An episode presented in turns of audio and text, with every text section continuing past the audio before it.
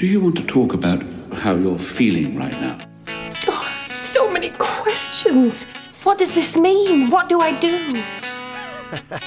Go on! Tell them what you think! I liked it. I think your calculations may have been off. I think it's alright. I just have a lot of feelings. This pleases me. These are perfectly normal feelings. Do you even know what you sound like when you talk like that? Now, shall we begin? Next subject, Kowalski Leon. Engineer waste disposal. File section, new employee, six days. Come in. Sit down. Care if I talk? I'm kind of nervous when I take tests. Uh, j- just please don't cough. All right, I, I already did my Drew's clues this year. I, I don't think I've ever had one of these. Reaction time is a factor in these. So please, pay attention. Now answer as quickly as you can. Sure. Hmm. Literary adaptation. That's the genre. What? F- for the movie. Nice pick? Yeah. That part of the test? No. Just warming up. That's all. Oh. It's not not fancy or anything. Hmm. You're watching a movie, relaxing and sitting down, when all of a sudden, Is this the test now? yes. You're relaxing and sitting down, when all of a sudden you look down. What one? What? What movie?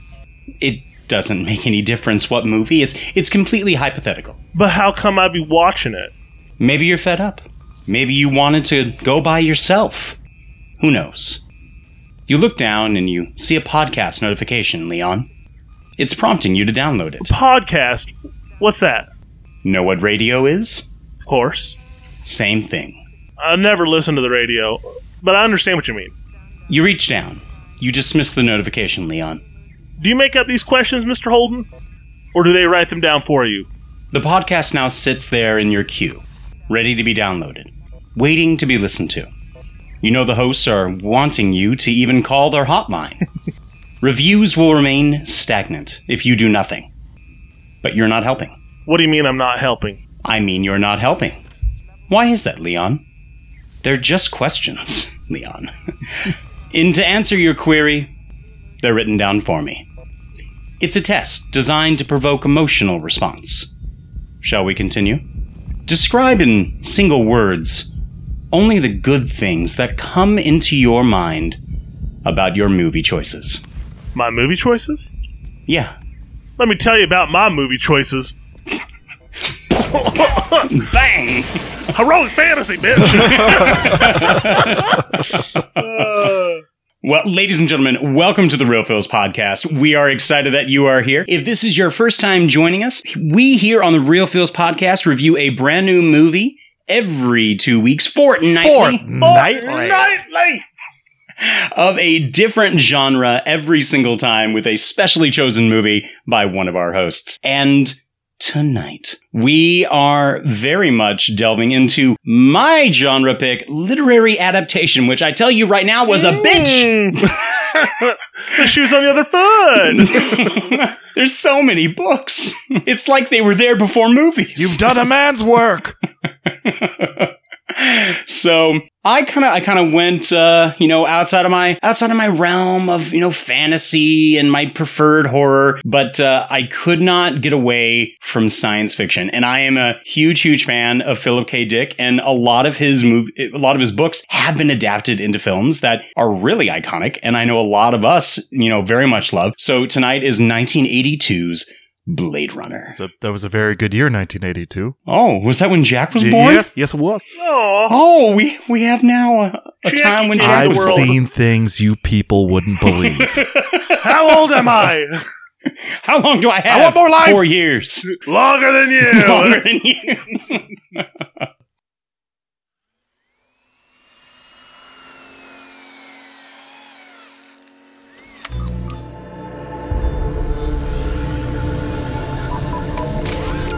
Kind of nervous when I take tests. Take tests.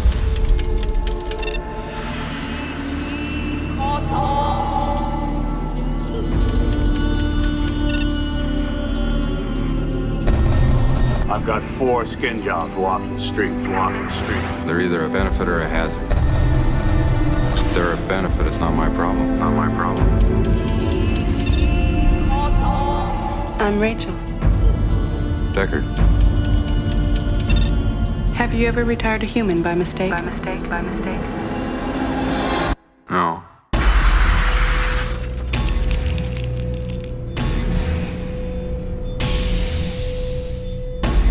I need the old Blade Runner. Blade Runner. This is a bad one. Bad one. How can it not know what it is? If only you could see what I've seen, what I've seen, what I've seen. More human than human is our motto.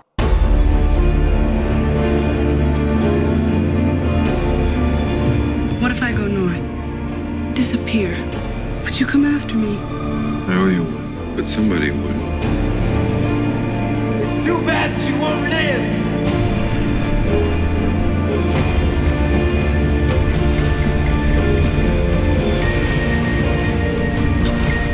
I can see you.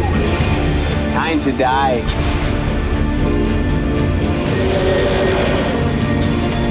Will you help us? What seems to be the problem? Death. I want more life. An experiment. Nothing more. Nothing more. More human than human is our motto.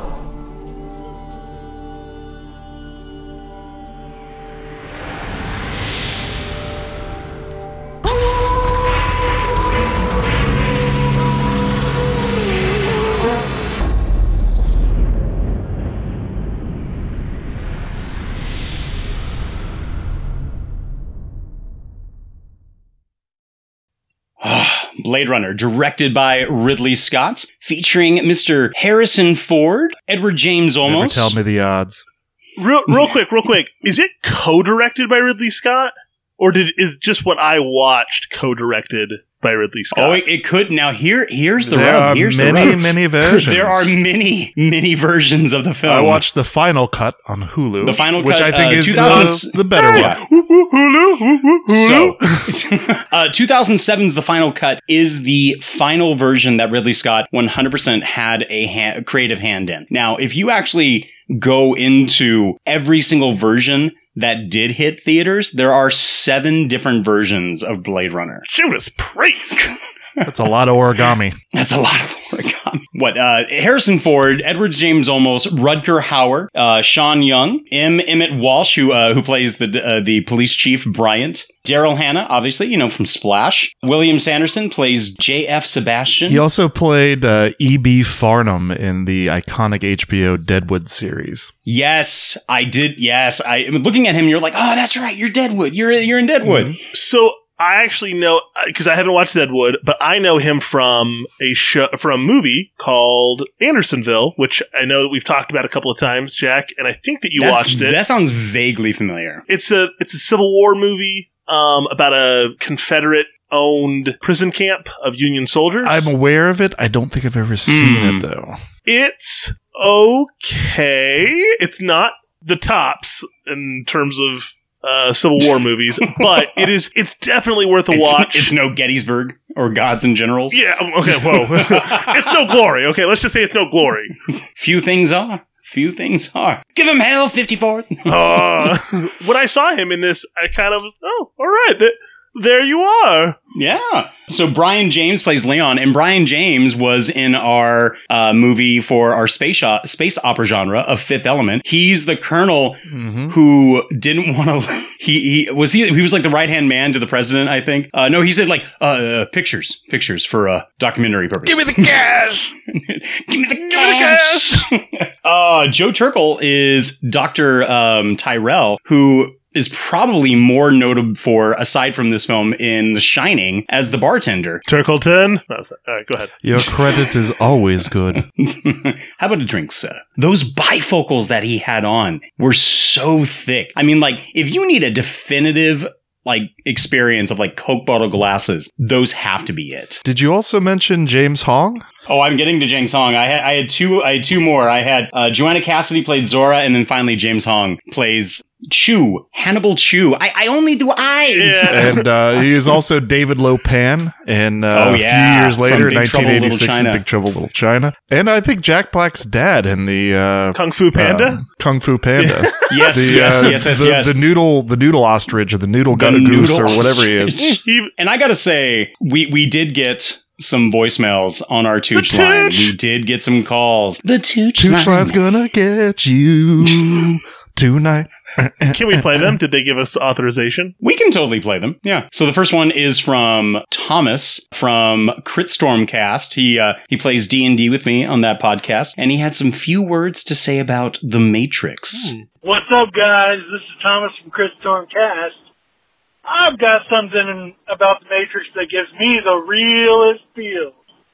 You know that pipe that they they so gloriously remove from his throat as he comes out of stasis? Yeah, there's probably one in the other end too. Bye, guys.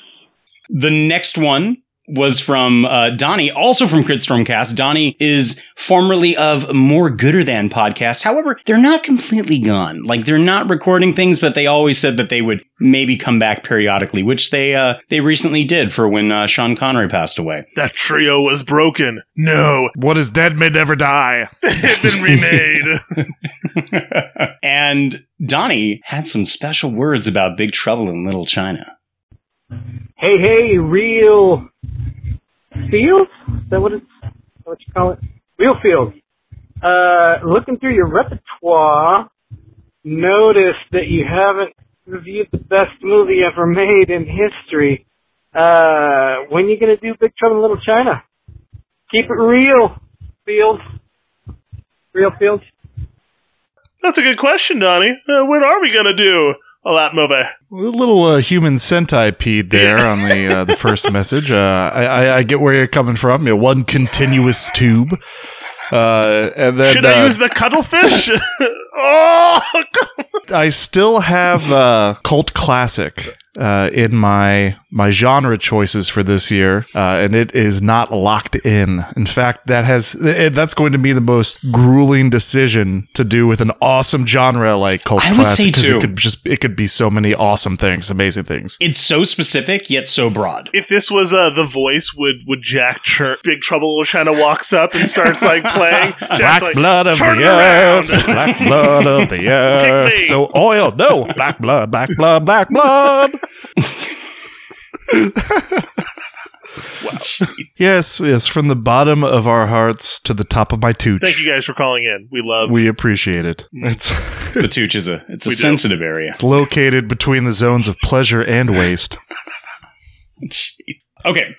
Director Ridley Scott, very much famous for, uh, you know, aliens. Okay. I think that's probably his other biggest claim to fame. However, we also have. Or Alien, because James Cameron did Aliens. Sorry, you are correct. Sorry, I, I don't know why I added the S. It is Alien. Uh, you also have Legend, Gladiator. Gladiator. Are you not entertained? Are you not Such a good entertained? movie. Frost makes the blade stick. Thelma and Louise. Hannibal. Uh, this is a repeat director because uh, Rid- uh, Ridley Scott also directed Matchstick Men, and that Bullshit, was uh, Mom! that was one of our films.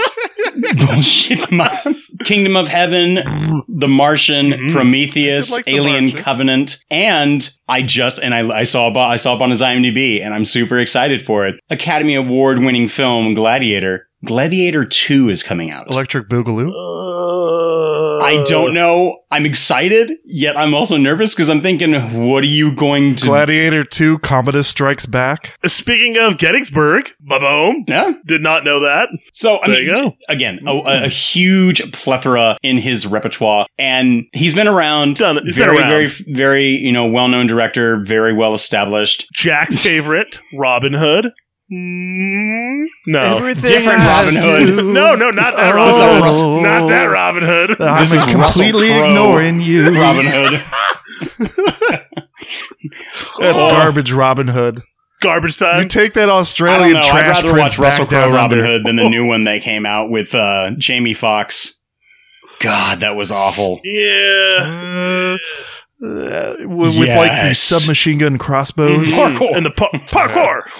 No, I, I, I will take Alan Rickman and a spoon over that any day of the week. we week. all will. We Oh. all will. Hell, I would take Men in Tights over that any day of the I week. I think most people would. I think you would have to. What? Coming, we're so busy. The Sean Connery Robin Hood Maid Marian? Eh, no, yes, no, no love for that. Yeah. you just wanted to work this into a first night Ah, sequence, don't you, Nathan? you know it. Never surrender. This the second Blade Runner. Blade Runner. We gathered these deflections in the forest. Uh, Blade Runner is the movie we're talking about. Harrison Ford touches anything and gold, except when he lost his Midas touch and he did what was it like Homicide Detective or like Homicide? Oh, did oh um Hollywood Homicide Ho- there, with there Ashton? it is. Wasn't I that didn't Ashton kill my wife. No, that was a fugitive. That actually was a good movie. Well, you like that movie? The Oh, fugitive? Oh no, no, not the fugitive. yeah, no, no, no, no, no, Of course. Every indoor outhouse, tool shed, backyard, doghouse. No, I, I think I think he's he's referring to Hollywood Homicide, which I swear to God is Ashton Kutcher like co. Yeah, and he- it's when he got his. I think when he got his ear pierced, and I really think that that like. Oh. and I don't know. Was I that think the it is. And moment? it- you had K 19 Groovy old man. Yeah, man. the Widowmaker right before that, which I mean isn't a bad film. It's it's okay. And he married But the- Ally McBeal.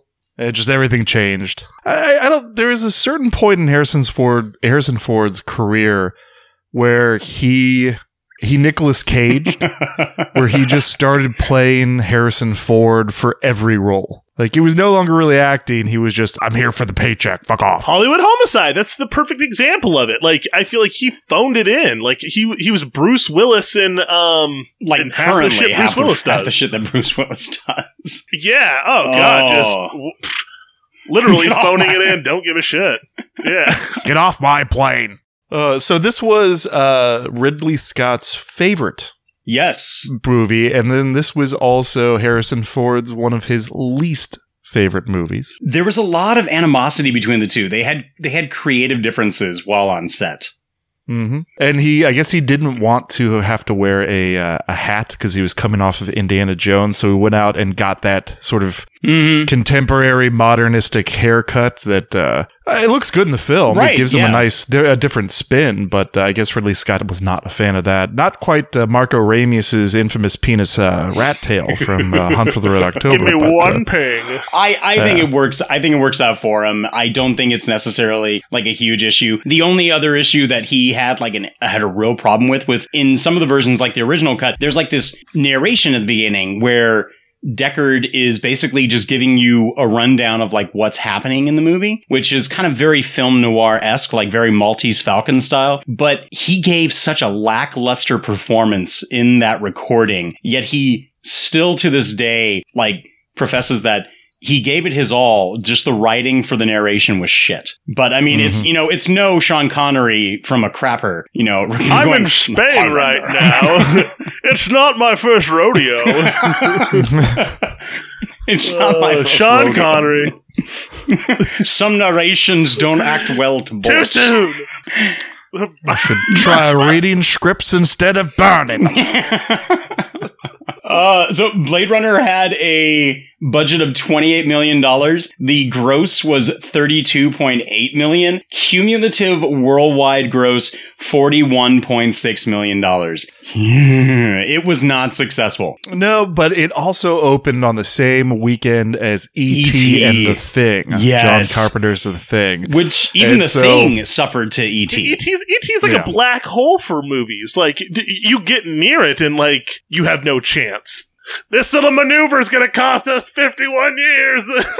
Even the video games. But it is kind of interesting, right? Look, buried in landfills.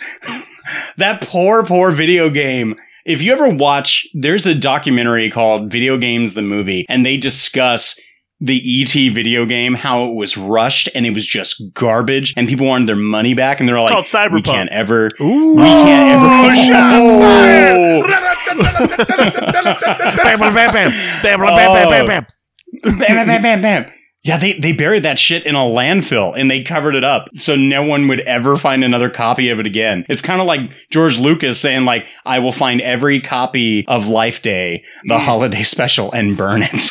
Thanks, YouTube. The thing wasn't, uh, you know, received well when it first came out, just like Blade Runner. Yet both of them now are so, so well respected.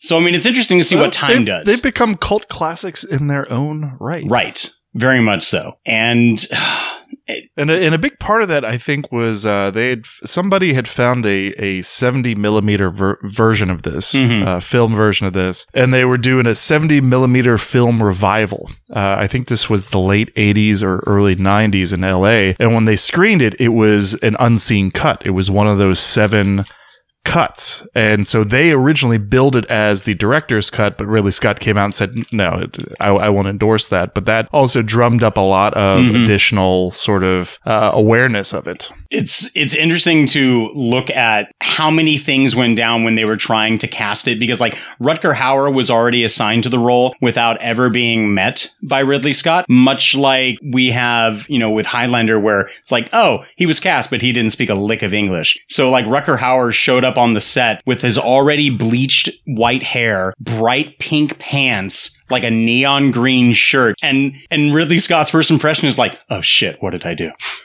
Lots of different or just places. or just grab him, grab him. no, but uh, Rutger Hauer in the role as Roy is it's probably one of his finest. Oh yeah, finest roles, and he plays. He's literally chewing the scenery, especially towards the end. Mm. Oh my god! But he took the money that he earned from um, Blade Runner and bought a yacht that he christened the Blade Runner. Good investment. Nice. I think I think that's a very good investment. People that were actually potentially going to play the role of Decker, which Harrison Ford was not the first pick. You actually had Dustin Hoffman up as the first pick to play Decker. Yeah, yeah. Rep, rep, replicants gotta follow the eyes. Gotta uh, follow the eyes. Yeah, the replicants. Yeah. Uh, Rachel, not a human. Uh, not, he was not human. he was deemed he was deemed not to be manly enough. Thank God you have Harrison Ford coming off of Star Wars and Indiana Jones to kind of, you know, make the mark for that. But you also had uh, Al Pacino, Tommy Lee Jones, Sean Connery yet again up for, you know, ideals of another of another role. Uh, you had Burt Reynolds, Jack Nicholson, Burt Reynolds, uh, Gene Hackman. That would have been yeah, Burt Reynolds, intense. Yeah, for Deckard. For Deckard, are you Deckard Cain? well, I'm wearing his underwear. That'd be weird if I wasn't.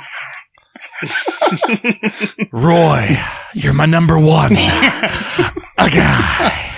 They say that uh, when when Rutger was doing that scene uh, at the end, you know, just bashing his head through drywall. Uh, he was, you know, a little nervous, and Ridley Scott grabbed him and said, "What are you prepared to do?" And he said, "Oh, okay." what are you prepared to do? That's a joke.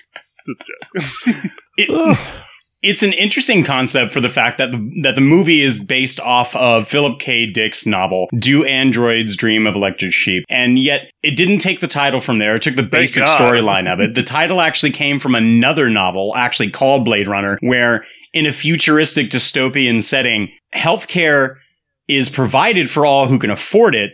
So you have a black market doctor providing medical care and surgeries for people. So that's the Blade Runner. Like, you know, it's the doctor on the run with a scalpel. I, I think I've read that book. Have you? There's a young lady, her name is Ever did? Katniss, and she volunteers as tribute for her sister, uh, who because they're going to take her organs.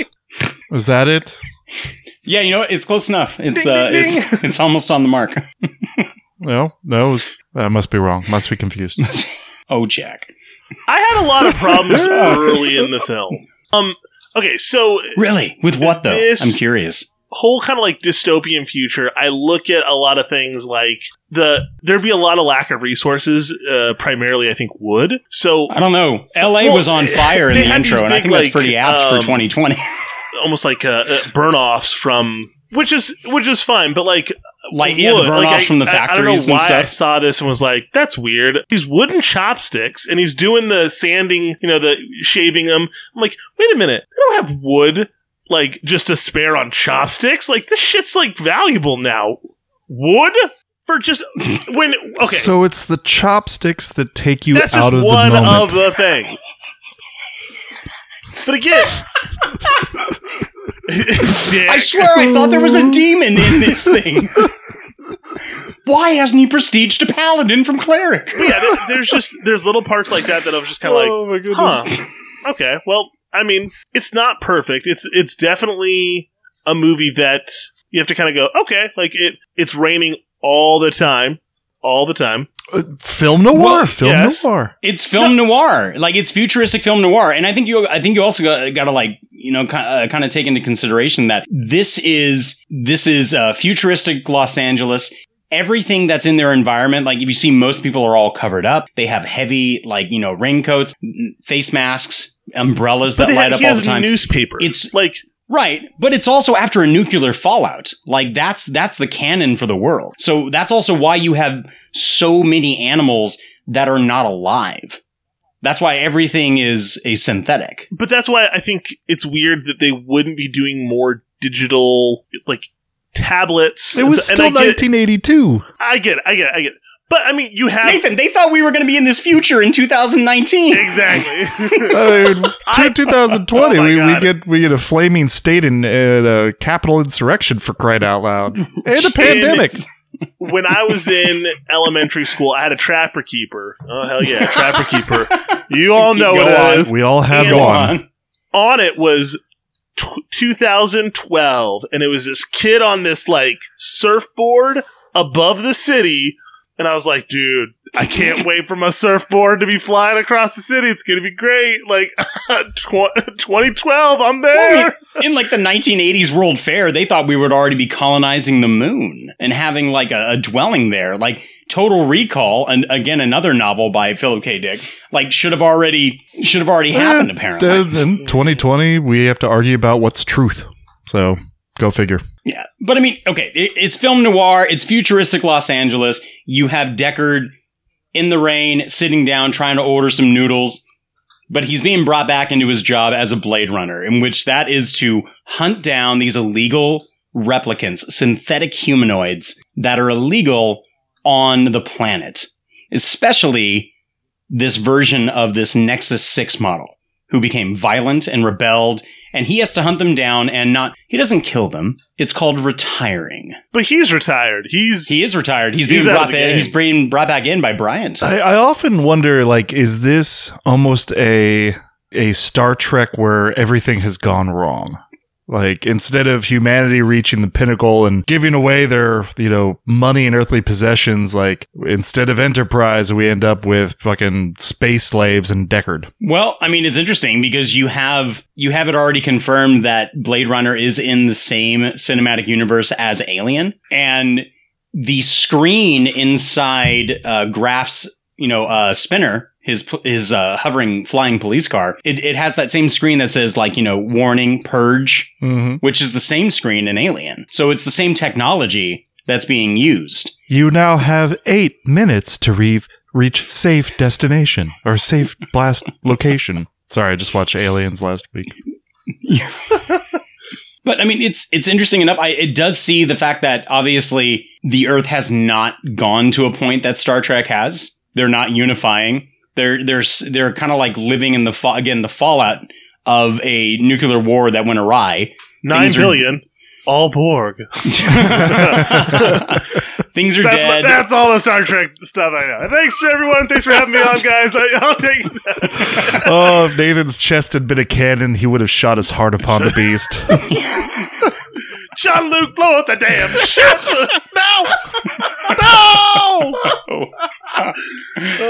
But I mean, much like Star Trek, you do have humanitarian issues that are being addressed in this film. A lot of this is talking about, you know, empathy, which is the biggest thing of the Voight-Kampff test that it's actually testing for. And with Deckard's characterization growing throughout the film, he's slowly and surely realizing that these replicants, these these synthetic humans, these copies of us, these not true people are actually a bit more human than we really are. so this we we can't discuss this movie without discussing is Deckard a replicant himself? According to Ridley I- Scott. there's it, it, it- and it really depends. You know, George, uh, uh, Ridley Scott says, of course, uh, Harrison Ford's character was a replicant, but uh, Harrison Ford said no, it was all, and Rutger Hauer confirms that no, it was always supposed to be Harrison Ford being a human. And then there are, are there there are theories uh, that uh, Deckard Mhm. was a uh, new model, a Nexus Seven that didn't have the, sort of the physical super strength and endurance, but had the emotional and intellectual capacity uh, to better maybe pass as a a real human. Uh, what's your guys' take on this? I mean, there's no real right answer. Well, okay, mu much like to the theory, to the fact that the theory that he is a newer version of a Nexus model and he does have the emotional capacity of a person. One, I think it definitely should show that they that he has a like a habitual habit process because he literally is drinking all the time in the film. So it's a robot who's an alcoholic. I don't know if I would say that he can't necessarily deal out a punch, but he's got to be super tough because he's getting his ass kicked left and right around the movie. So he can definitely take a punch. However, at the very end of the film, when Gaff leaves the unicorn, And there is the weird unicorn dream scene. And there's the unicorn you know, dream. and is that a callback? Is that his own implanted memories? right, is it his own implanted memory? Because he doesn't share that with anybody. Yeah, and he collects these pictures. You can see them up on his piano. So, I mean, there are Right. a lot of clues along the way. Are they real? My own personal take is that Deckard is is human because that makes the, the last scene more impactful. Uh, that Oh, very that, much you know the monster that he is hunting to to retire uh, is the the one that ends up saving him. And then you have, God damn it, one of the most touching and human moments in cinematic history with Mhm. Rutger Hauer's. I've seen people, uh, seen things you people wouldn't believe with the the glittering sea beams off uh, ten in Tannhauser Gate and the attack ships on fire off the shoulder of of Orion. It's just absolutely beautiful scene. I've seen things you people wouldn't believe. Attack ships on fire off the shoulder of Orion. I watched sea beams glitter in the dark near the Tannhauser Gate.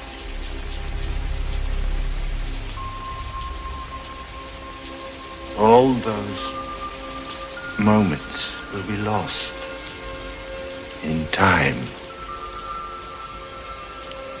Like tears in rain. Time to die.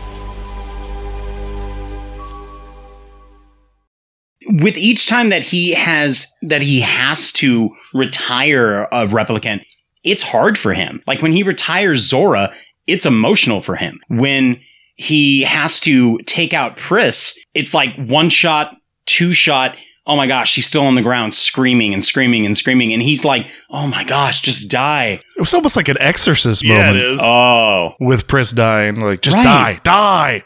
And then Why as he- won't you die? Why won't you die? And as he's watching, as he's watching Roy, you know, die and give his monologue, like he he feels it. He feels it so much. I mean, so when it comes down to it, I think personally for me, I I want Deckard to be a replicant, but I I think I might lean towards the fact that he's not. If he is not a replicant, then he is such a superior model where the emotions are so conflicting for me to think of him as human enough.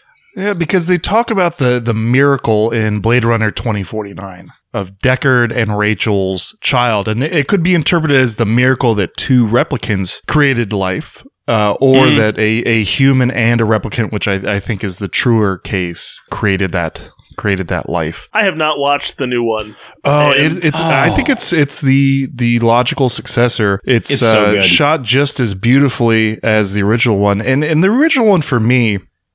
It, it a, a number of things have to be in place. It has to be after dark or late at night. For some reason, watching Blade Runner like on a Sunday afternoon with the windows open, the sun shining, it doesn't feel right. No, because it's so bright and beautiful. It's colorful. Uh, it has to be late at night, uh, and it's almost, it's almost like uh, you know decanting a a a very good bottle of old red wine. Mm. Uh, you just sort of sip and just appreciate it. Everything about it, I you know, I still can't believe that you know it is. This movie is almost forty years old, but when you see that forty year old movie.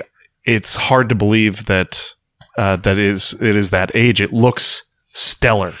Just amazingly shot. The special effects, the layering of the sets. Well, I mean, there were only 90 special effects. the miniatures, the matte Right, paintings, the matte everything paintings, the about it. sets. I mean, there's 90 special effects that are used throughout the entire film, and most of them were very elaborate, like miniature pieces. I mean, from I think it was was it uh, 2001: A Space Odyssey. The the top of the police station building was the bottom of the ship and they flipped it and they made it into the top of the ceiling or top of the uh, the police station building. The Millennium Falcon supposedly is even one of the skyscrapers. Instead of actually, you know, it flying through the air, it's turned up. But it's so dark, I guess like Hmm. you have to have it like, you know, pause frame. Let me draw an outline of Is it. there it is. is. that true, or is that Um, like the Wizard of Oz, where it's like, oh, one of the Munchkins? there- Oh, there's a there's a there's a, a munchkin who hung himself it, in the like, background. Oh, come on. No, I I think that this actually I think this is a, a true little true little fact, but I don't know.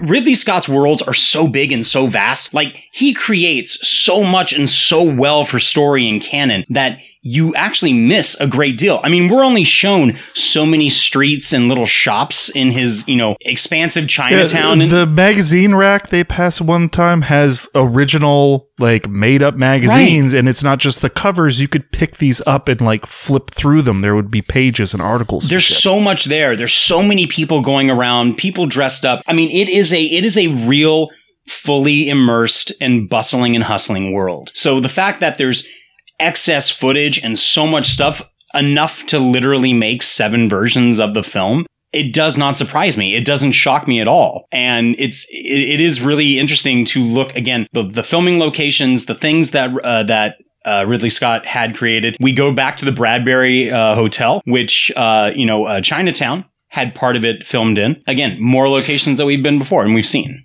Yeah.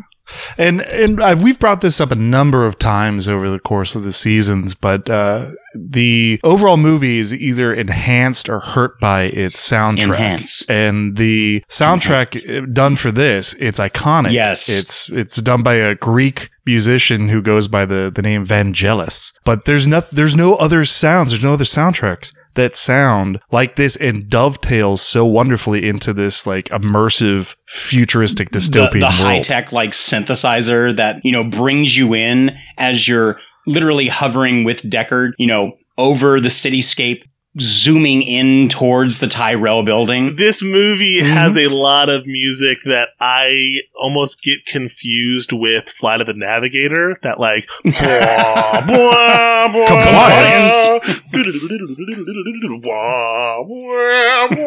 like it's it's that future is eerie type music that but it works it, it definitely It really sets was. the It tone really does. very well Nathan, the next time you come over, I'm going to have Blade Runner soundtrack blasting in the background. I'm going to be wearing Tyrell's black glasses, rolling up a fucking Stromboli for you with noodles inside of it. It's like, g- give me, give me two. Uh, give me four. Give me two. Oh, Give me four. Two, two. No, give me four. Jack, you know I can eat four. Come on.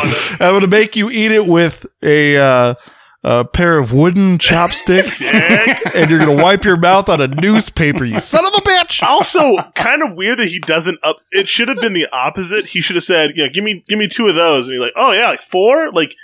Upsell, motherfucker! The guy wants to buy something. Like, no, no, no, you get one. I'm like, what? He he doesn't want to like I guess like answering up to him, but then he he's perfectly fine with saying like he say you Blade Runner, like you go now. Well, like, and I love that Harrison Ford's eating the noodles in the in the spinner as they're driving to the police station. I feel like he knows him. It's though. like it's like uh, you know, Charlie's Spaghetti Day. Just just carrying around a gallon Ziploc bag with spaghetti and meatballs. What's your spaghetti but policy? it made here? it feel like he knows him when he's well, he he's knows like, of him Well, I because thought that Gaff that- is a new detective. But I- it sounded like uh, he was like ah Decker like when he's talking to him he's like mm, they they're they're here to arrest you man. And he's like oh yeah wrong guy. Like that the the, the two of them kind of had that banter. That's why he's not like did you not fucking hear me? Like I said four. Four. I've been here three times this week. I want the same shit. So Detective Gaff, Edward James Olmos's character, is like probably on the top five in the the book called supporting cast members I would have liked to know more oh about. yeah, I mean it's it's not like Uh, you watch him in um Stand and gosh, Deliver? What is it? Uh, stand and deliver. dapper How do as I fuck, teach too. these kids? and like his uh, you know the the acne scars give him this this sort of rakish Mm-hmm. Look about him and he's always dressed to the nine especially in the last scene when he's got like his suit and his cloak and his goddamn cane You going did a on. man's work. like they could have done a spin-off movie just with Gaff. Wouldn't you? I would like to have followed Gaff in between Blade Runner and 2049. So I think that would I think that would have been great. gives this like exhibition t- to us, which is a little kind of comes off a little weird when you think about it. You're like, well, wait a minute, why is he telling Deckard all this? Has he been retired that long that he like? Well, see, and I think that's part of the he mystery. doesn't know like what a replicant is, and like he's like having to explain a lot of stuff. Well, no, he knows what a But he's- replicant is because he's but a Blade Runner. giving us this information that it's like, well, Well, doesn't Deckard know this? Is this is for our benefit? I get that, you know, as the audience, but a little Maybe he needs to explain what a Nexus Six model was, sure. Or at least what happened. Yeah, that could have just been just could have been exposition. But Bryant also does give one of the more compelling hints that maybe Deckard is a replicant when he looks over at him. He says, "Well, isn't that what we have you here for? Not that he is a Blade Runner, but he is a replicant himself. You know, that, that's also a little little clue um, along the way. well, also when he says you have three more, and he said there's f- or no, no, no, he said you have four more. He said no, there's three, and he's like, oh no, uh, that one, that one, Rachel, she ran away. And again, it just makes you constantly question, like, did he, did he mess up? Did he mess up and say there's four replicants out still? And he accidentally, you know, gave it away, saying that Deckard, you're the actual. Well, he tells him, "Yeah, Deckard, I'm not going to lie to you. Anyone that's ever gone against a replicant." Has died. I've watched agents enter entire clips and hit nothing but air. how do you move like that? You move like one of them. Wake up! Time to die. Do you know how to fly a flying Goodbye, car? Mr. I will now. My name is Rick. No, okay. I've seen things you people wouldn't believe. The smell. It's the Right smell. Uh, thank you, Laurence Fishburne. All right. Oh. Thank you, Laurence Sean Young plays Rachel and kind of hot. Yeah. Before she went batshit crazy. What? Come again? Huh? But before Sean Young went batshit Oh, before she went great. Yeah. I was all like, what I do you mean mean, she's she crazy in here? She's not crazy here. Yeah, so she there were a number of, of small things, but uh she was sued uh by James Woods, which Yes. James Woods turned out to be kind of a scumbag, so but for sort of stalking him and like leaving like a disfigured doll. That's a term of on his front endearment. Like, porch. come on. That's lovely. Um, What a bitch. she was she was originally uh, she was originally cast as Vicki Vale in Batman, uh, but broke her arm, and so they recast uh, Kim Basinger as the role. So she campaigned to be Catwoman in Batman Returns, uh, and made her own homemade leather cat suit. And I think went on like the Joan Rivers show, was trying to like show up at places in this Ooh, cat what are suit. you wearing? What are you where wearing? Michael Keaton and uh, the director might be uh, to try to campaign for this role. I think she was she was escorted or kicked out of one of the Oscars about ten years Oh. ago for questionable behavior. That's yeah, sad. I mean, yeah. Oh. But you know, Fin- Finkle's Einhorn, Einhorn's Finkel, so we'll see. oh, Ace Ventura. Which she And she's good looking. yeah. She she's a uh, she's worthy of the role. I think she she plays. I mean, she looks like a perfectly plausible replicant. It's yeah, it's it's almost yeah, like I mean, you almost have like perfectly smooth like bone structure for it. Her hair being up also adds to that, you know, almost like manufactured kind of look. It isn't until she sits down at Deckard's piano and, you know, takes her hair down that like you really start to see I think I think you start to see more of this like exceptional beauty that she has. And Yeah. And I'm gonna Deckard's just it. looking at her like, I'm gonna fuck that. Oh robot. my god, this scene! I think that's the only scene that probably is like ri- it's not comfortable for anyone. Let's see how real It's real a little are. dated. I mean, sorry, this is not how consent works. With the robot is, I mean, I don't think it really matters. It's not the hmm. fact that people are watching and saying like, "Oh, she's a robot." It doesn't matter if he if he's like raping her. Didn't he just have to do like a, a I think quick? a lot of people were, but it still doesn't make it right. Didn't he just have to do like a quick catcha sw- cap, capka swipe on on her back? Like I'm not a robot, and it's like, oh, okay, yeah. Touch all the parts that aren't uh, a stop sign. Okay, you're in. Consent given. It's an it's an awkward scene to watch that, and it is it's rather interesting. Where again, it's more this character development for him, where he's just like, "Oh, I kill you guys. Well, I guess I better sleep with one." Is she qualified? I'm skilled in sex uh, and the striptease dancing, sire. Oh, really? And what would you uh, have me do on the situation? No. Is he? I don't even know like what model Rachel would have been because you have Roy who was a combat model, Zhora was a combat model. We'll, We'll breed, breed them out. Deckard's all over there sitting in the corner sipping his bourbon going, I declare the right of prima nocta. no, no, no. It's my right. I didn't know harm. if we can't drive the replicants out, we'll breed them out. God. Uh, so Pris, haven't really addressed Pris. She's like a, I mean, Daryl okay, Hannah. jump.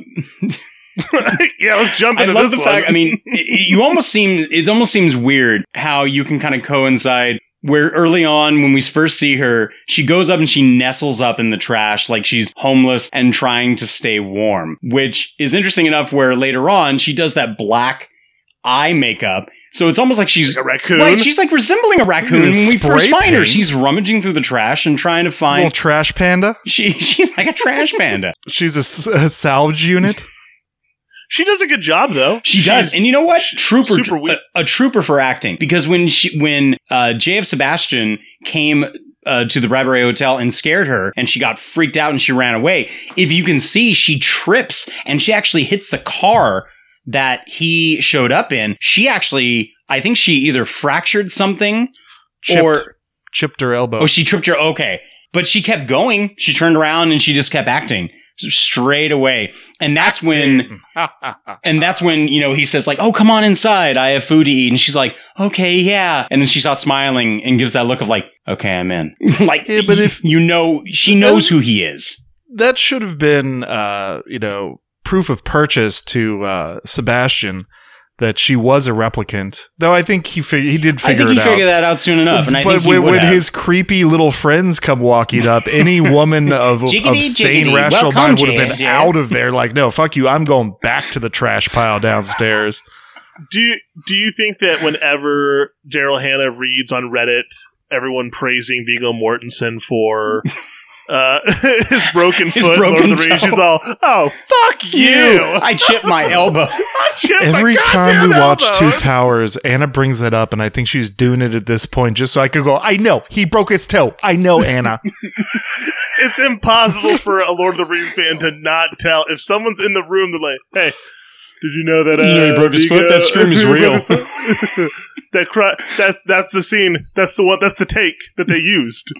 Was him breaking his foot. Uh, but I mean, like such a sad character Oh, of so Sebastian. sad. I mean, I mean, so one, friends. he has like he so he has Methuselah syndrome, which is like I guess if you were to give it a modern type of like condition, it's almost like progeria. And so he's he ages too quickly and he's all alone. He can't and there is an implication because uh Pris does ask him like is that why you're still on Earth? So we do know that there are possibly other colon uh, colonizations That's somewhere. off-world. Yeah. but that's it's sad But he that couldn't like, leave. that this brilliant guy he's very very smart it's like yeah it doesn't matter if you're smart what matters if you're going to survive the journey survive on the you know we only want the best out of here and he's no but he's, he's buddy no yeah, he's alone and he's making he's making his own friends. oh god make him how do you make him sadder?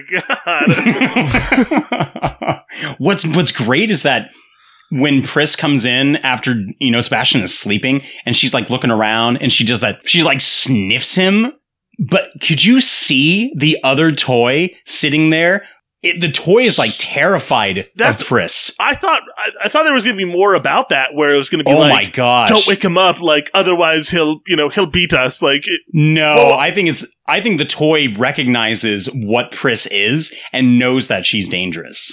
you think the cognitive knowledge that it it recognizes another? He's- you're a, he's a genetic Nexus engineer. Six.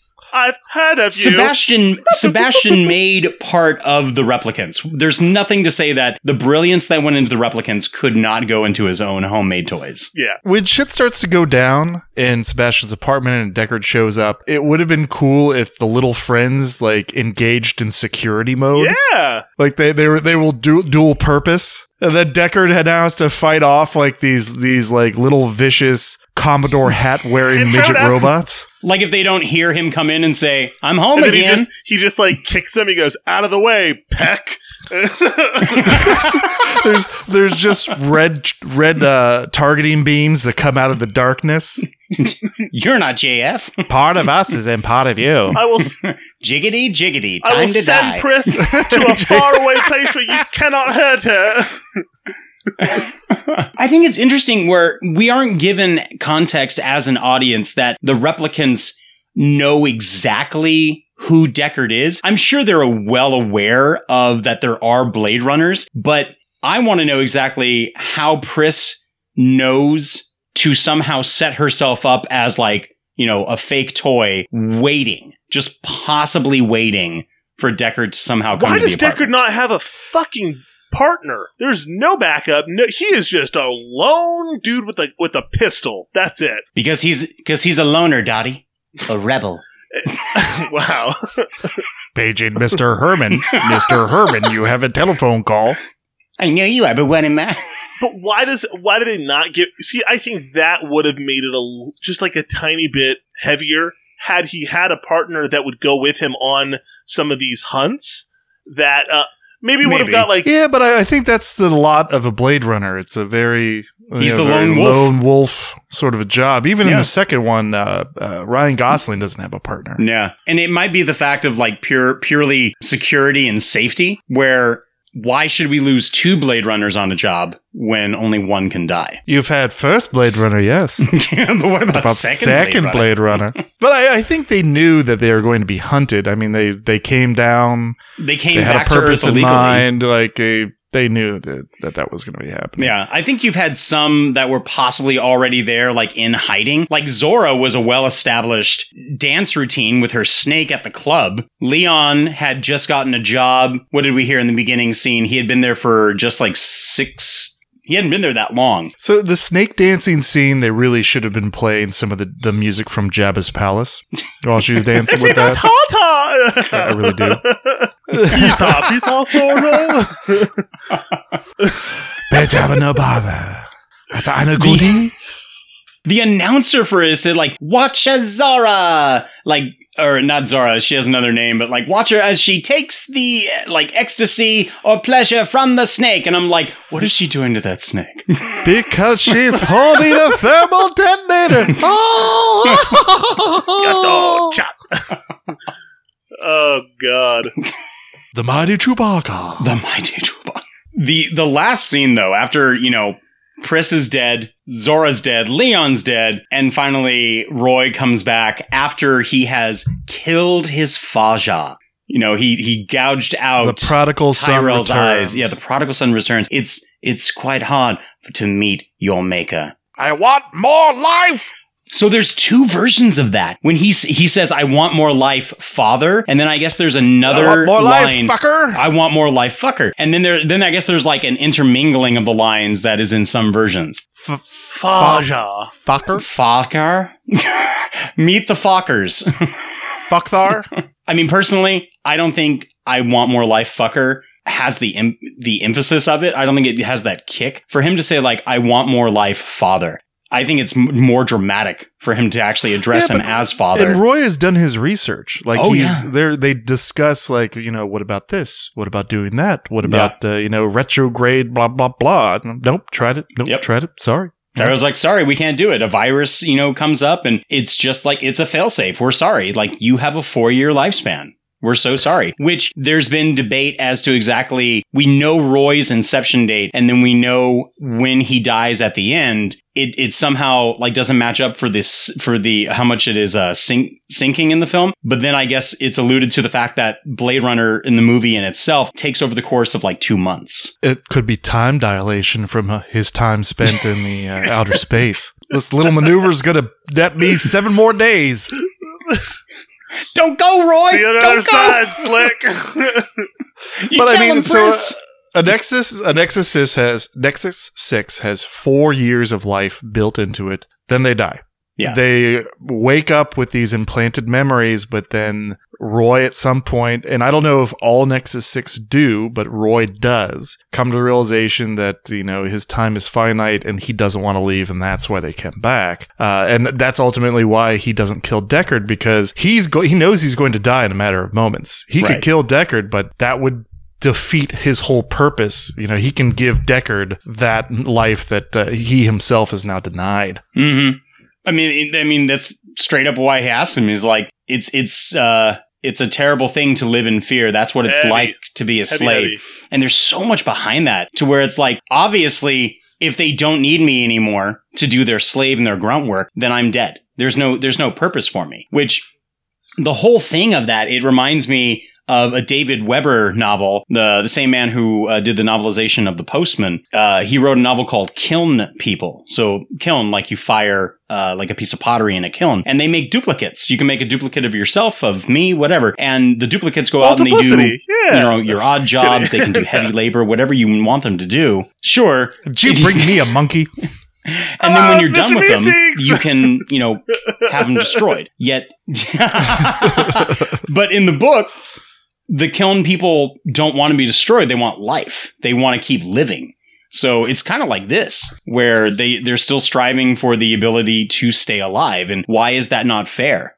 That could be a really interesting uh, prequel. Is Yeah. following Roy Roy Batty through his tour of the uh, outer space and the battles that he goes through, and maybe what leads him up to this moment where he says, "No, fuck this! Like we're we're we're heading back to Earth. Like I need more life." Like that Right. that could be a cool premise. Oh yeah, I mean, like I want to see them You got escape. four I want to see them Let's see steal it. a transport ship and then head back to Earth. Yeah, Shuttle Tydirium, sh- Shuttle Tydirium, uh, please transmit your access codes. It's an older code, parts sir. and retired Nexus sixes for the Forest Moon. Where do they have a code? uh, Drew, since this is your literary, literary adaptation, tell me about some of the book. Just for I know we, we're we're running pretty heavy on time, but tell me a little bit about why why the book. Oh yeah. Oh man. like, yeah. what's different from the book? All that kind of stuff. Because I have not read this thing. So in the book, there's actually like an extra replicant. Uh, a lot of the world itself is actually focusing on not only, I mean, it, it does talk about this new uh, post apoc uh, like post not post apocalyptic but it's um, after a nuclear wars fall out it's actually not set in new Angela uh, uh, Los Angeles I was about to say new New- new, New Angeles like in Demolition Man it's actually set in a futuristic Taco Bell San- won the fast food wars. He doesn't know how to it's use set the in futuristic. San Francisco. uh, Deckard is married. Deckard is married and has his wife, and they're discussing like, we'll, well, she, like one of the opening arguments that they have is, well, I want, I don't want those goats on top of the they have synthetic goats up on top of their building they want to get a real they want to get like a, sh- a real sheep and again it's like a thing where it's really expensive they also have devices called like pleasure pleasure organs Mhm, yeah. um, where they can Sounds like a or, good or, book. like emotional organ. Sorry, not pleasure. It's uh, it's emotional organs where people can actually dial in to set in a certain emotional spectrum where we're having an argument. I need to dial in and be prepared for this. Or, you know what you need to do? You know what you need to do, wife? You need to dial in this and be more receptive to me so you can actually understand what I'm trying to say to you. It's a huge, huge thing. Decker does go on this whole Wooden chopsticks. Wooden Gotta dial in my dick. lack of suspension of disbelief. Jack, did you did you read this book? No, I've Okay. not. I haven't read any of the Philip K. Dick books. Would you say that this is better than the movie, or no? No. Uh, the movie makes it a bit more dramatic. Also in the also in the book, they're never called replicants. They're called uh, they're called androids or andys. And you have an interesting thing where Roy is Roy's like a pharmacist. He's not exactly like a battle bot. It's it- it's it, an Jim. interesting thing. I'm a doctor, not a combatant. It's really really interesting to read the book, but obviously you have The visualizations are far better.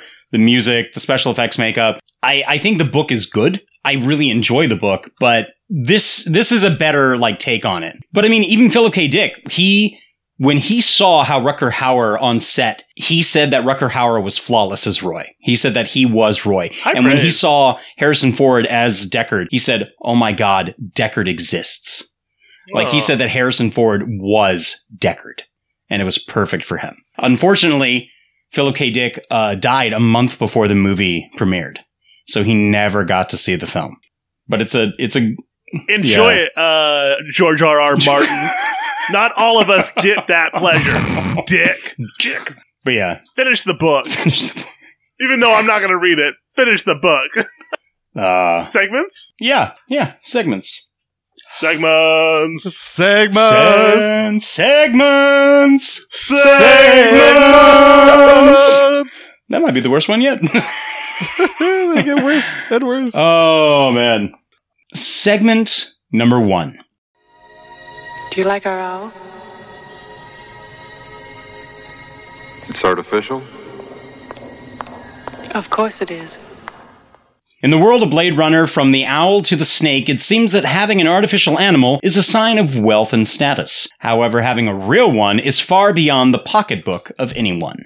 If you could have yourself an artificial creature to call your own at a fraction of the cost of a real one, what would it be? If not an animal, what little friend would you have JF Sebastian create for you to hang out at your house and greet you every time you came home? I'll take lead. Okay. I would have him make two. It would be, and this is this may be a little dated. I apologize. I would make him have him make Chip Hazard and Archer from Small Soldiers.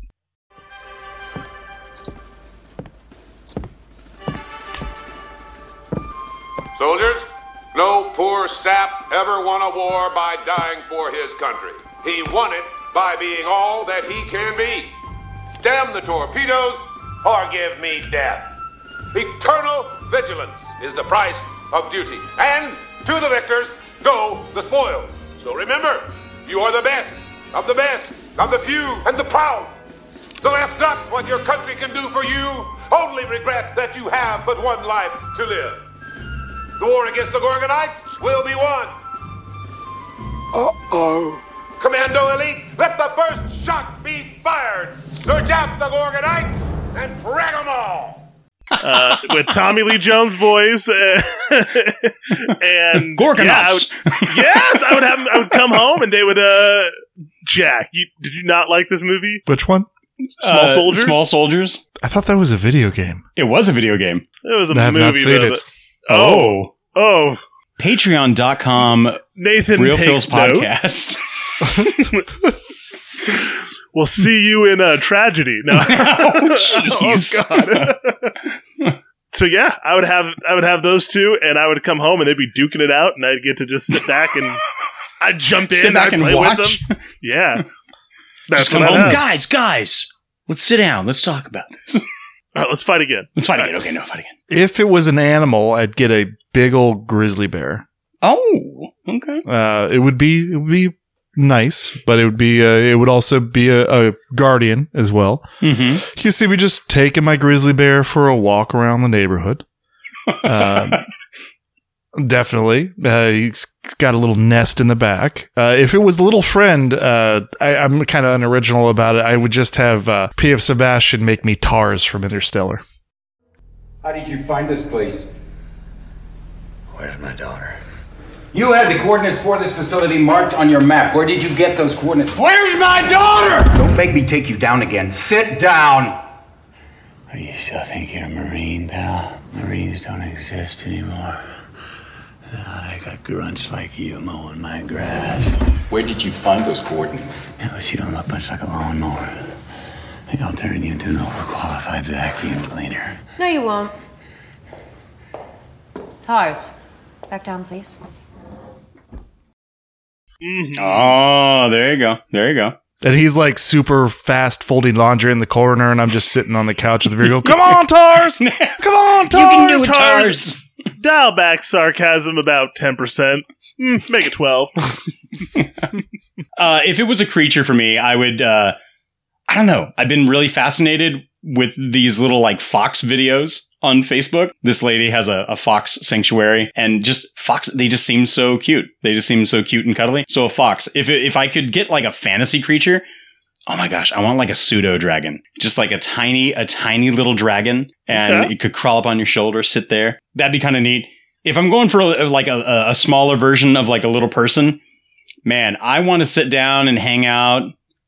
I'll be quite honest. I want to I want to sit down and hang out with Gimli. So I just want like a little version of Gimli to greet me when I come in the door. Final count 42. 42? Oh, that's not bad for a pointy eared elvish princeling. I myself am sitting pretty on 43. 43. He was already dead. He was twitching. He was twitching because he's got my axe embedded in his nervous system. Fully armed and filthy. Keep running. Salted pork. That's the key. Breathe. Every time Drew's cooking, he just goes, salted pork. no, it's toast, God damn it! Next one. Is this to be an empathy test? Capillary dilation of the so called blush response? Fluctuation of the pupil? Involuntary dilation of the iris?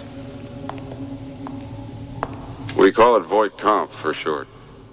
In the futuristic world of 2019, Nexus 6, Nexus 6 replicants, also known as skin jobs to Bryant, are basically indistinguishable from humans, making people like Deckard and the audience question quite a bit. Has there ever been an example of something so real in a movie, TV show, or even possibly real life that made you really question if something was true or not? be it through special effects, practical, or even very compelling makeup. Bonus question. Which real life person would you question that they may possibly be a replicant? Serious and or funny answers are accepted. I'll take this one first. So, both of them harken back to childhood and adolescence. The special effects would be uh, in Big Trouble in Little China when the uh, Fury of Thunder enlarges and gorges and then blows up. I was just so so stunned as a kid growing up, like, oh my god! Oh, and then it blows out. And you see like the viscera come flying through the the archway. I, I love that scene. I still do. Uh, another would be. Um, in Terminator 2 Judgment Day when he takes out the knife and he cuts around his arm and then down it and like degloves the skin off his hand to show him the robot arm. I always thought that was an amazing scene when I was a kid. So those two uh, little special effect shots uh, I, I still appreciate now, but they just blew me away when I was that age. And then I, I don't think you guys will find this too surprising, but uh, if if somebody we knew, a friend or an acquaintance, uh, was a replicant, it would be Cody. I think I've been trying to elicit an emotional response for him in the 10 years that I've known him. So he, he's got Voight-Kampff A tests child written brings all over a him. butterfly that's dead Sure. and it's kill jar. like, what do you do? Nothing. The kid's probably doing great. He's a he's a he's a good he's a good little name. I don't know. Love you, Cody. yeah. Yes. Sure. okay, if I'm going to look at something that is pretty much through the art of like makeup and practical practical effects or special effects even in the uh, in film, one that's always fascinated me and it's not one that more so because I'm a huge, huge fan of the film, but I've always been respecting the uh, the work that went into it. So when you have the Godfather, no practical effect is actually like really used to make him look uh, older. The jowls, there was something that was put on his jowls though, but like the rest of it is just pure makeup to make Marlon Brando look aged and weathered as like, nah, nah, you come to me for a favor. That's always fascinated me. Rocky Dennis in Mask. That's something that could seem very much real, which it, Well, I mean, it is. Spoiler alert. It's a real Drew. condition. Th- How's that that is it's a thing? The disease? Thank you for seeing me, Godfather, on this, the day of your daughter's wedding. I hope their first son is a masculine son. Isn't that disease real? Like that face Yeah. Yeah, no, that that's very real. No, like not not the actor. no, the I actor know, doesn't but have it. I thought you were saying that like like Oh. uh, that something like that could exist. I'm like, yeah, no, spoiler alert, true, it does. Like that shit's real. I'm saying it does exist because Gotcha. it's so it, Gotcha. it does look so real, and, I do like that. page. And page. Just for a slight offshoot, if I were gonna go, if I were to go something completely out of the realm, kind of like how Jack said, like you know the special effects with the uh, in Terminator Two, I gotta go with Doug Jones as the Faun in Pan's Labyrinth. So so good. I, I just I love how real it looks, how flawless his movements are. It's oh, it was just so so good and so brilliant in my in my eyes. You could say the Pale Man in Pan's Labyrinth as well, but I got to go when, with the Faun. when I was a kid, I didn't really understand stop animation or like even really like claymation. I think like I, I just it was so like magical to me, and I just kind of was like, like the skeletons and Jason and the "Ah, Argonauts. boom. So when I was a kid and I first watched Jason and the Argonauts, I was like. Are those actors? I don't. What? This is this. Are those real this skeletons? is so crazy, and it really took me for a trip. Obviously, I was young, stupid. Sue me. No, you're a kid. But later on, when I saw Hannibal and uh, Mason uh, Mason Berger, Berger, Verger, from the TV show. no, um, the the movie, uh, Gary Oh, okay. Gary Oldman's character. Oh, That- the head. that Oh, makeup. oh, Gary Oldman's makeup. Oh my Oh, gosh! yeah. Like the whole time I'm watching it, like yeah, yep, yep. that. Oh, that face, like that is, and I'm like, wait a minute, that's Gary Oldman. Oh, That's amazing. it's one of my favorite Wow. roles he does So good. before he's fed to pigs. So the, the person that I think that is probably a replicant is Betty White. Uh, she is not. she is not dead yet, and she just she just keeps going. She survived COVID. Like She's 99. she's going strong. So obviously a robot. Uh, if I'm gonna go with a with a person, possibly, uh, let's go Nick Cage as a replicant because right now he's Mom. literally. this could be the crazy stage, just like Roy. He's powering down. He's running around howling like a wolf. Now we have Nick Cage doing anything and everything possible before he dies out, and. I cannot wait for like Willy's Wonderland. Oh, oh, you and me, you and me both. I hope you he doesn't speak a word in the film. I hope he just stays silent, screams, and kills animatronics. That's all I want from him. Oh, my wang. It looks fabulous. What was that that movie, honey? Peggy Sue got married. Oh, okay. Nicholas Cage when she's she's tried to canoodle Yeah. with him in the car and she's like, "Let me touch your your pleasure hammer, my wang." Uh, but uh, folks, you can skip Jiu Jitsu. Uh, that was not a good movie. I still need to watch I, I had high hopes that it was going to be like a beautiful shit show, and it was just a shit show. I still need to watch it. That and the Iron Mask. and I know No. you've watched both. No, Yep, yep, yep, yep, yep, yep, yep. all right, final one. It's too bad she won't live. But then again, who does? Officer Gaff of the LAPD has an affinity for creating little origami tokens wherever he goes, be it his creativity, boredom, or maybe leaving his mark. If you had to leave your very own calling card or little trinket wherever you went, like Gaff, what would it be? What would it signify or say about you? I'll go after you. Well, I'll uh, I'll go first for this. All right. So I would very much be leaving a D20 wherever I went, and uh, if I'm having a good time, I'll leave it uh, you know 20 side up, critical hit. If I if it's uh, you know a bad experience or maybe even predicting uh, some uh, some impending doom for people, maybe I just leave it uh, fumble side up. And of course, that's going to be me and just my obsession with D and D. I would leave little Lego figures, and this is not my uh, my most shining moment. When I was a kid, uh, we we were at the, the like the Lego store by Disneyland, and it had just opened up not that long, like after I visited. So it was there, pretty brand new. And there was a big like table that had a bunch of pieces, and you could just like build. This is all very man pre. Did you steal Legos from the Lego store? I stole a shield. and I felt like shit afterwards. It was such a badass shield though, and I like was just like, this is so cool. And it was one of those like, you know, like Angel on one side, like, what have you done? the demon on the other side. That's a badass shield, Nathan. Like, I'm like, what Don't I listen to that guy. Look at him. He's wearing that. He's wearing that dress. So, so those Even Lego figures. Please tell me you still have the shield somewhere. I probably do. he keeps it in a glass case in a in a safe. Top men.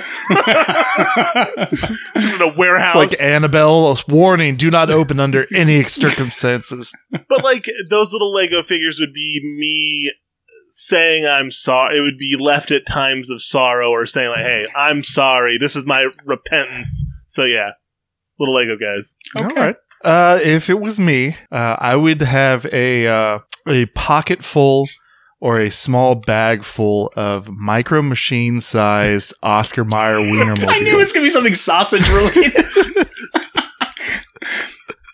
and uh, you know, like if if Drew, you go on vacation, you're like whistle? Jack, you know, here's the keys to the house. You know, can you can you just stop by and you know top off Frodo's food and water, you know, a couple times a week? And Drew would come home to a a well-fed cat and just a, a miniature Oscar Mayer Wienermobile on his uh his Are you gonna have the wiener counter. whistle like from the Santa Claus? Yeah, exactly, exactly. Yes, a weenie whistle. because and and that just is is personal to me if if i was a uh, a, a mythical figure it would be more akin to johnny appleseed uh, where i just roam america just just planting planting sausage, sausage trees everywhere i go God bless them. God I bless the love sausage it. trees. What would we rate this film, gentlemen? I would give this movie. I would say four, and uh, and then the the response would be, "Oh, two? and say, "No, it's it's a four. No, two. It's it's not great. It's but it's worth a watch. So I would give it a, a two out of five. Um, Oh, wow. It's not something that I I I go. Oh God, I got to get me uh some Blade Runner on. Like hot damn. There's plenty Mm. of other things to watch. See, I I specifically remember the first time I saw Blade Runner. It was I think I was in fifth or sixth grade, and I got really sick, like uh, strep throat or or something like that. Where you're not going to be out just one day, you're going to be out for a couple days. And anytime that happened, my mom would uh, I I would make a list, and my mom would go down to your your friendly neighborhood blockbuster and would just pick up like half a dozen movies uh, for me to watch uh, while I was rec- recuperating. And one of them was on this occasion Blade Runner, and it came with the like the two cassette tapes that were like rubber banded together, and uh, it still has a place in my heart. We know when I heard that the the final cut was coming out, I think it was like 2006, 2007. Like I jumped right on that. So this movie is one of my favorites. It's a hallmark for me, and I, I do watch it usually once a year. And I'm so glad now that it has the companion piece Yep. of Blade Runner, Blade Runner 2049, which I think is is just a, a perfect sequel for it. But it has to be late at night. Uh, it has to be maybe cold or rainy. And I just sit there and just am happy as happy as can be. So I give it four years out of four years of replicant life. Four out of Mm. four, or two out of two wooden chopsticks.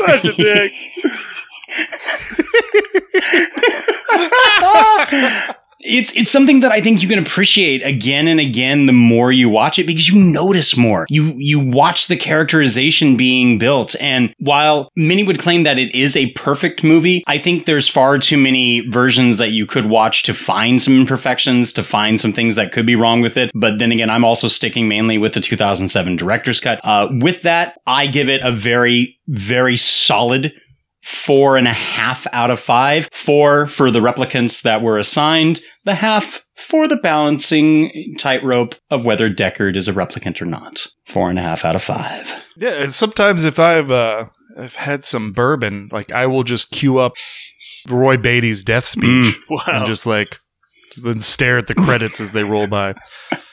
Anyway, uh, so the Patreon uh, exclusive offer for Blade Runner is uh, Do androids dream of electric sheep bed and breakfast? While enjoying your stay, you can take part in a variety of, t- of activities. There is Deckard's noodle pulling class. Learn to make, pull, and cook your own delicious noodle dish. Uh, there is uh, Detective Gaff's origami Oh. class. Rachel's fashion boutique. And don't forget to visit Zhora's exotic petting zoo or J.F. Sebastian's Hall of Animatronic Oddities. Have a s- have a scotch in Roy's Poetry Corner, and finish off your evening in a warm fur coat at Hannibal Chew's Sub Zero Ice Bar. This can all be yours for a one time investment of $25 million. And we'll even throw in a pair of chopsticks. I like it. And I even like the color. And, and, I and for like Nathan, they will be synthetic or reusable chopsticks. And all the newspapers and periodicals No. will be on a tablet. We're now cyberpunk, finally. Done. We're complete.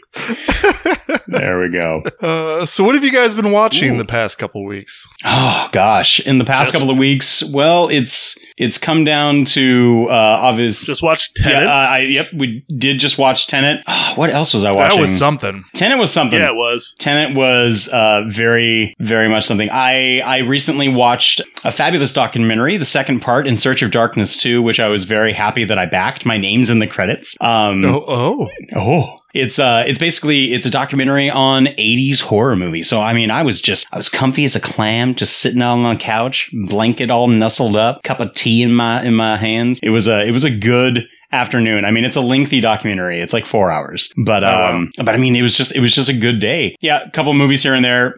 Most people can go on my Letterboxd and they can see what I've been watching. The also been watching Your Honor on Showtime. Uh, I'm not completely Oh. caught up, but uh, it does scratch the because I recently completely rewatched the entire Breaking Bad, so it is scratching that uh, Bryan Cranston itch. It's so good. I've been scratching that itch with uh with Seinfeld. He's surprisingly in I think like four or five episodes. So I was just kind of like, oh, well, there's Bryan Cranston. All right, Uh, Um, the dentist. the itch. the itch has been scratched. You know, I recently started like uh, I, I restarted Law and Order SVU on Hulu, so I'm watching it from the beginning and then just keep going. and I just want to catch up and whatnot. You're watching the 27 seasons of S. Jesus Christ, Drew, are you serious? But it, with Supernatural's over, so you got to find some other massive need to fucking find series to go into. But you know what's crazy? Watching it from the beginning, so it's like you know it's the '90s, and you're seeing everything progress, and they're gaining in years and whatnot. But it's so many people that you recognize Woof. now as like big name actors, and they're having like small little cameos, or they're there for whatever. But it's interesting just watching the early episodes. You can see how many people had like little bit parts or cameos until they actually like really made it big. I've wanted to go back and watch ER for that reason because there's so many like cameos and people that kind of come through. George Clooney was in Yeah. his heyday. Ooh, Yeah. Speaking of George Clooney, saw Midnight Sky. No, Is that any good? it is not. What- No. and I- maybe, right. but then part of it is because I think I wanted more out of it. Like I wanted it to be something. It just Like, is the story not enough? Is the Acting's- acting not? acting's there? good. I just think that it's kind of one of those like, what was the point? Like, meh. Okay. Mm, we'll see. So Anne and I went through the first season of Bridgerton on Netflix, and uh, and I get in this.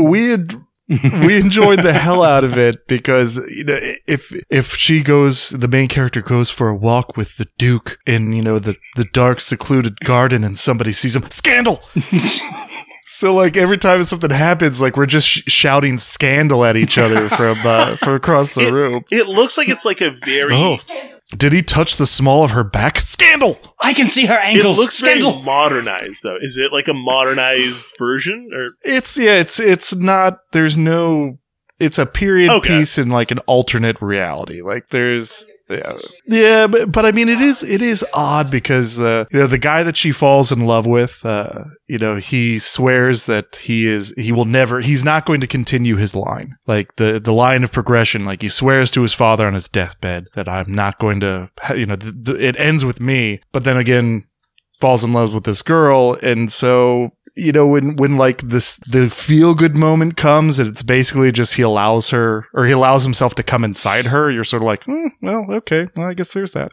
what's a All deathbed right. wish, anyways? You know, so yeah so yeah it's a uh, bridgerton uh great costumes uh great cast Send- uh, send the and a little bit of raw dogging so you know, the dead something for nothing. everyone Something for the whole family. And then uh, on a on a lighter note, we went through the uh, the Annabelle movies. Oh yeah. uh, which uh, the first one I think was better. Uh, the second one was was just a garbage movie where it's like, here's a, a room in the house where all these demon possessed objects are. Let's just unleash them all, but no one's gonna have any consequences or get hurt. It's just gonna be kind of scary on the surface. Uh, so we are finishing Annabelle Origins. So, which oh, is the Annabelle, third one. Annabelle uh, Creations. Creations, and Yeah. then what's the fourth one? Annabelle There's comes home.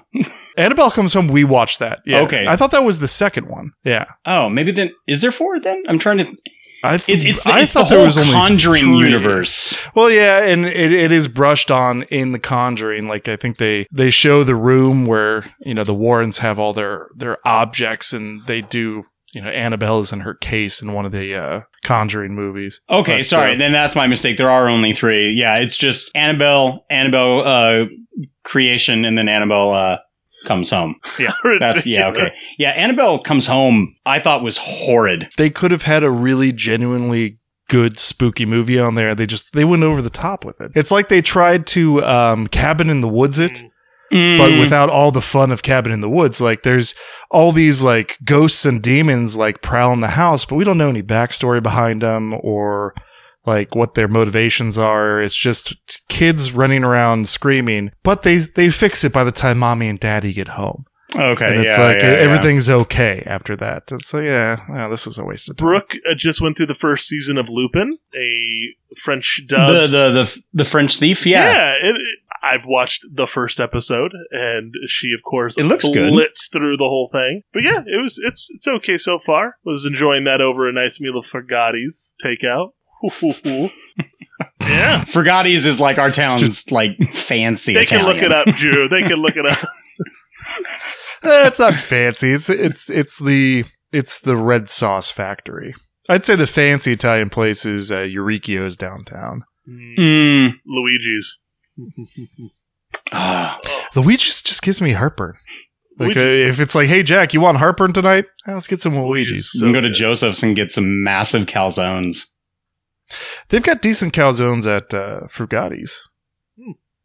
How do people get in touch with us and call that Tooch line? It's Tooch Line. It's Tooch Line now. Well, people can always look us up on Facebook. They can search for the Real Feels Podcast. They can look for us up on Twitter. We are at Real Feels Pod. There is the Instagram that people can always look up as well. But if people want to be calling that Tooch line, if you want to be leaving us some warm feels, people, the warmest of feels, we would love for you to call that Tooch line. That number is 661 376 0030. Come and knock on our door. Call our Tooch line.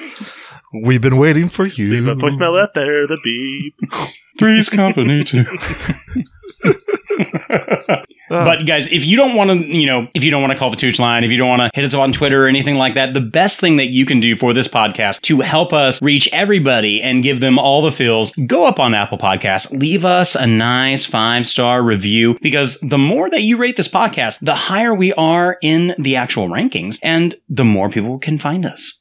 But of course, word of mouth is always your best bet. That's right. So what is uh what's coming up for us the next couple episodes here? Oh gosh, coming up for us, guys. This is the last episode of season three. We are we are done with the return of the feels. It's been good. It's been good. This is a good season three, but we have season four. Help But me take this mask off. But you'll die. Let me look on you with my own eyes. It's like that part in Apollo 13 when they uh, finally let go of the the uh, the lunar and they just see it kind of drifting off, and it's like it's been good to us. Mhm. It's like Jack Jack, is Kevin just Bacon, kind though. of slowly.